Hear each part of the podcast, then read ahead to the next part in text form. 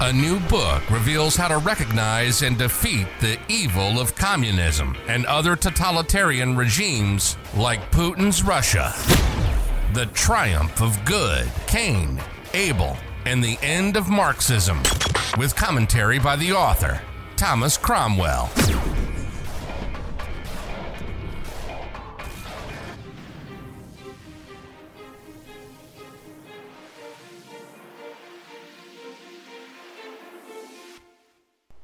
Chapter 5 The Struggle Between Good and Evil in History Historical Materialism or Divine Providence.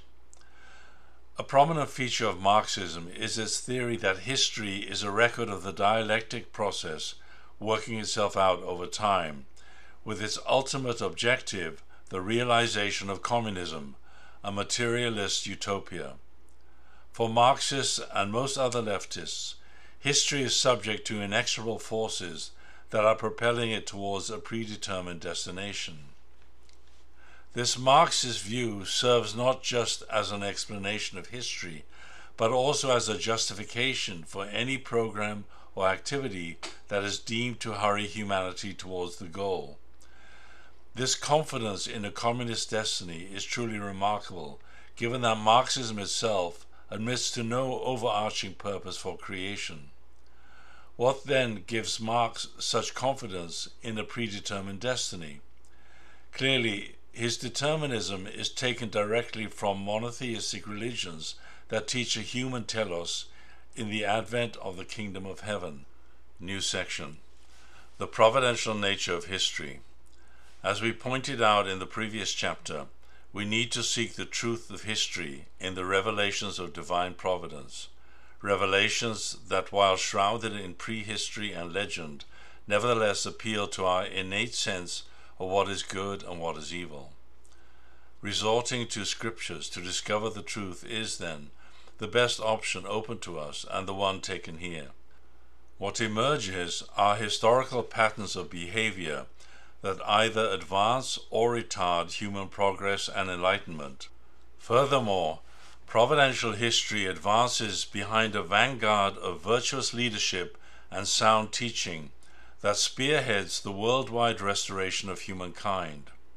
Following, we will seek to identify this vanguard and explain its workings. This is a very different account from the one proposed by Marxism, which sees history in the pseudo providential light of a dialectical process that leads inevitably to a communist state itself a pseudo anticipation of the real end goal of providential history. We will examine the Marxist theory of history next, but it is worth noting up front that it suffers from two huge problems. The first is that Marxism is clueless regarding the real nature of evil and therefore how it can be overcome. And second, as we demonstrate in this book, dialectical materialism is unscientific and therefore incapable of providing a credible explanation of the forces that have shaped history. New section Historical Materialism. Marx, of course, rejected the religious base for an ideal world and developed his own materialistic conception of history, as he put it. Later called historical materialism, this theory looks at the world through the lens of class differences, the conflicts they cause, and the resultant changes in economic systems. The main body of the Communist Manifesto famously begins with the line The history of all hitherto existing societies is the history of class struggles. To understand this theory, it is necessary to understand Marx's basic assumptions about the world and human existence, some of which we have already touched on. Drawing on Darwinism, Marx believed that human beings emerge from the animal kingdom and that all human intelligence, ideas, and spiritual experiences, including those of science, religion, and culture, were essentially created out of the evolutionary human experience. For Marx, then, the fundamental nature of humans is material, and their most basic instincts and interests lie in their desire to survive and prosper. This Marxist view is called economic determinism because it judges the way that people survive to be the fundamental force in history, shaping their ideas, behavior, and organization. In Marxism, it is the base that shapes all human relationships and social structures in the superstructure. The base is comprised of the means of production, including labor and capital. These are the primary forces affecting the superstructure, which includes religious belief, science, the state, culture, and social institutions, including the family. Thus, in order to bring about social change, it is necessary to change the economic base or system of society. Although Marx did recognize that the superstructure does have limited influence on the base. For Marx, it is primarily the working out of the forces and relationships in the base that drives history. People are constantly looking to improve their situation in life and therefore reject the economic structures they inherit and seek to make better ones. In dialectic speak, an antithesis to the existing system emerges, negating the thesis. The antithesis itself, however, also contains contradictions and consequently is negated by its own antithesis, which emerges as a synthesis of the original thesis and antithesis. According to this theory, the synthesis is an improvement on the thesis, and thus this process is responsible for both natural evolution and human socio-economic progress. The thesis antithesis synthesis process is not peaceful, but characterized by violent struggle as a new economic system emerges from the old. In Marxism, the dominant conflict within the base is that between economic classes. Since the distribution of wealth among people is never equal, there is a natural process of survival of the fittest, in which some form a dominant class and the rest are relegated to a subservient class.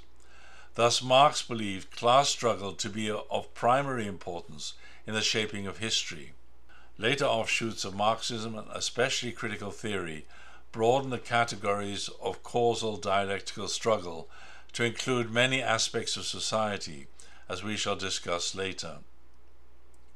Marx believed that he could trace the dialectical workings of human existence beginning with the very first people, the hunters and gatherers.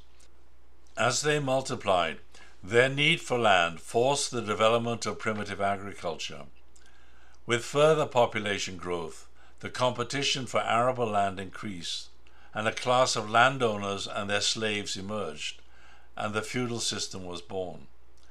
The inequities of that system, however, resulted in resentment and agitation from landless peasants wanting to have ownership of property. Their revolt against feudal lords and nobility resulted in a new class of property owners emerging, a class that exploited workers to make profits Thus, capitalism was born. A new section Socialism as a necessary step to communism. The inequities within capitalism doom it to failure, Marx believed.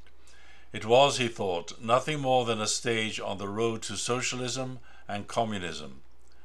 His role was to push along this process through a violent revolution of the working classes, the proletariat, against the wealthy ownership class, the bourgeoisie.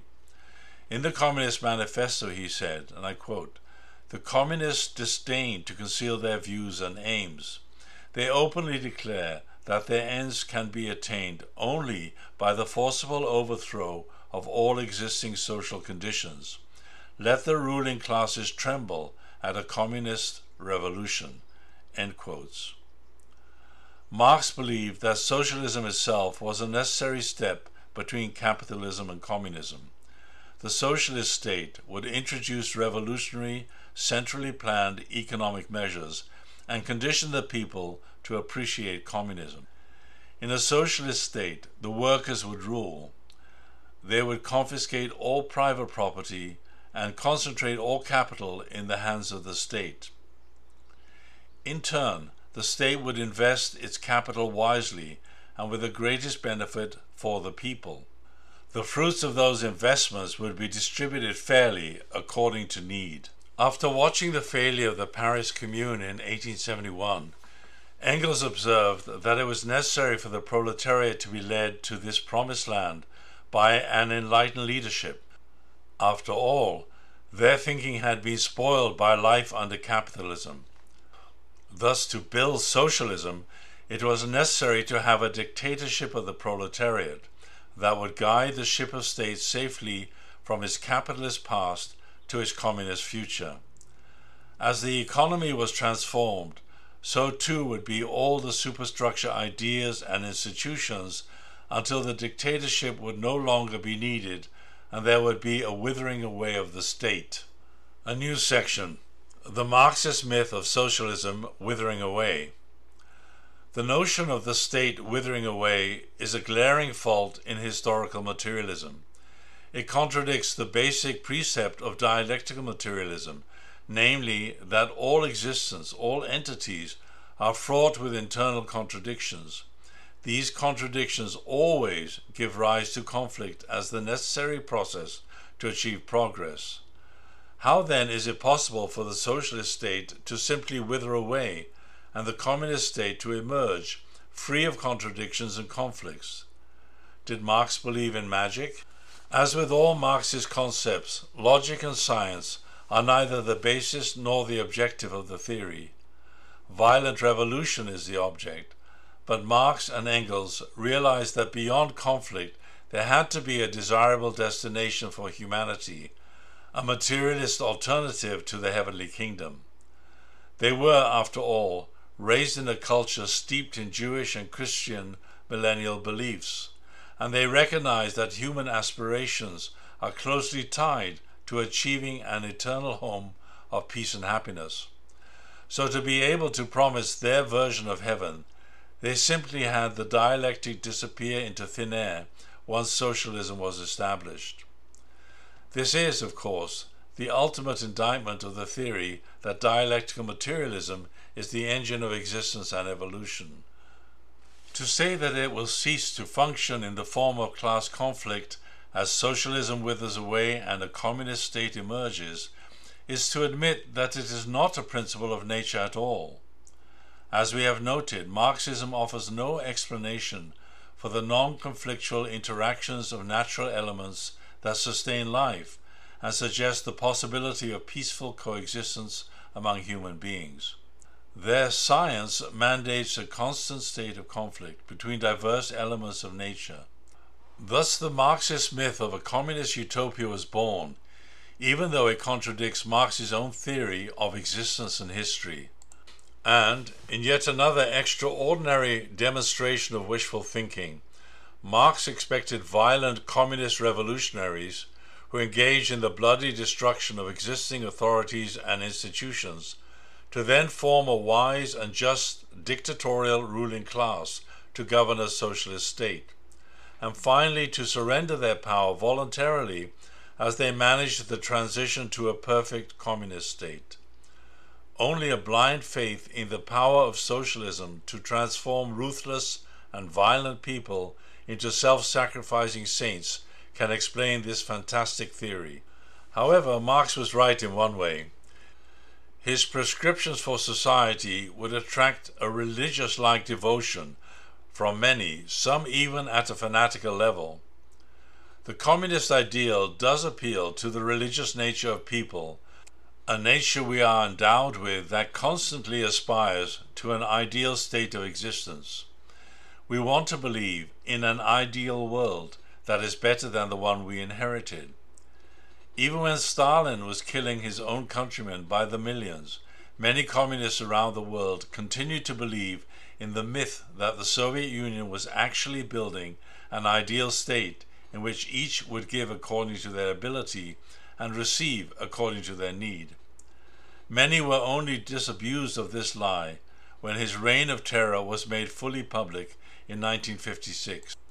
But Marx, Engels, Lenin, Stalin, Mao, and other communist ideologues and dictators were not scientists dedicated to finding a factual base for the theories they embraced. Rather, they touted theories that provided a justification for violent revolution and were sufficiently fungible to justify totalitarian rule in the name of an imaginary underclass. This theoretical flexibility has meant that socialist and communist leaders have always been able to justify the contradictions between their promises and the reality of their regimes. As one long suffering citizen of the former socialist regime in Hungary commented sarcastically to this author, quote, They always tell us they are building socialism. They never say when they will be finished. The Marxist myth ignores a fundamental reality, namely that differences and even apparent contradictions will always exist in society. They are part of the true diversity and beauty of the creation, which embodies divine attributes in myriad permutations of subject object relationships, as we have noted. The point is that for life to exist, there must be give and take between subject and object. To destroy one or the other is to destroy the fabric of life itself. Marxism fails to recognize the critical importance to life and history of the constructive relationships between subjects and objects. A new section The Real Legacy of Socialism. Indeed, history demonstrates how foolish the Marxist theory of development through conflict is. Violent revolutionaries naturally set up brutal and oppressive regimes. Their object is power, and once they have achieved it, they are loath to relinquish it. This pattern has been repeated again and again. For example, in the Paris Commune itself, a motley assortment of radical leftists seized power and immediately used brutal means to suppress opposition. They were defeated quickly, but Marxist revolutions have proved more successful at retaining power. Lenin and the ruthless Bolshevik Revolution spawned a brutal communist regime in Russia. Mao Zedong and the Chinese Communist Party gained power through a bloody revolution and has kept it through tyrannical repression. Ho Chi Minh in Vietnam, Pol Pot in Cambodia, Kim Il sung in North Korea, Fidel Castro in Cuba, and Che Guevara and his brutal insurgencies in Latin America. The pattern is consistent. No socialist regime has ever been anything other than repressive, and none has shown any potential to create an ideal state. Yet, despite this dismal and bloody record, the dogma of the godless Marxist religion is still believed by many, including well educated and widely experienced people who enjoy comfortable lives in free societies. The Marxist myth continues to lure them into believing that destruction of traditional societies is a path that inevitably leads to a better world. As we will discuss in greater detail later, what Marx and Engels believed to be the inevitable demise of capitalism has never happened. Socialist dictatorships never succeeded in investing capital efficiently or distributing wealth equitably. State control of capital is always less efficient than private control. The socialist communist elites, the nomenklatura in the Soviet Union, control all the power and all the property and do whatever they want with the rest of the population. Injustice is rampant. The state's lust for power and wealth is insatiable. It takes and takes and takes from the people until little or nothing is left. No idyllic communist state has ever emerged from a socialist system, and ultimately the socialist states collapse from internal corruption and mismanagement. Some, like China, have managed to prolong their existence by adopting limited levels of capitalism while retaining their strict communist rule. Marx's economic determinism and historical materialism are clearly flawed. They are theories built in ignorance of the purpose and principles of creation and true human aspirations. Furthermore, because they are rooted in an atheistic worldview, they are not anchored in any moral absolutes, making them susceptible to abuses. What Marx identified as institutions of the superstructure, most importantly religion and family, are far from being the products of economic systems. They are not governed by class relations, but by moral law and spiritual purpose. They wield great influence over other institutions in civil society, and it is ultimately from them that we can derive the most equitable economic systems. New section Divine Providence propels history.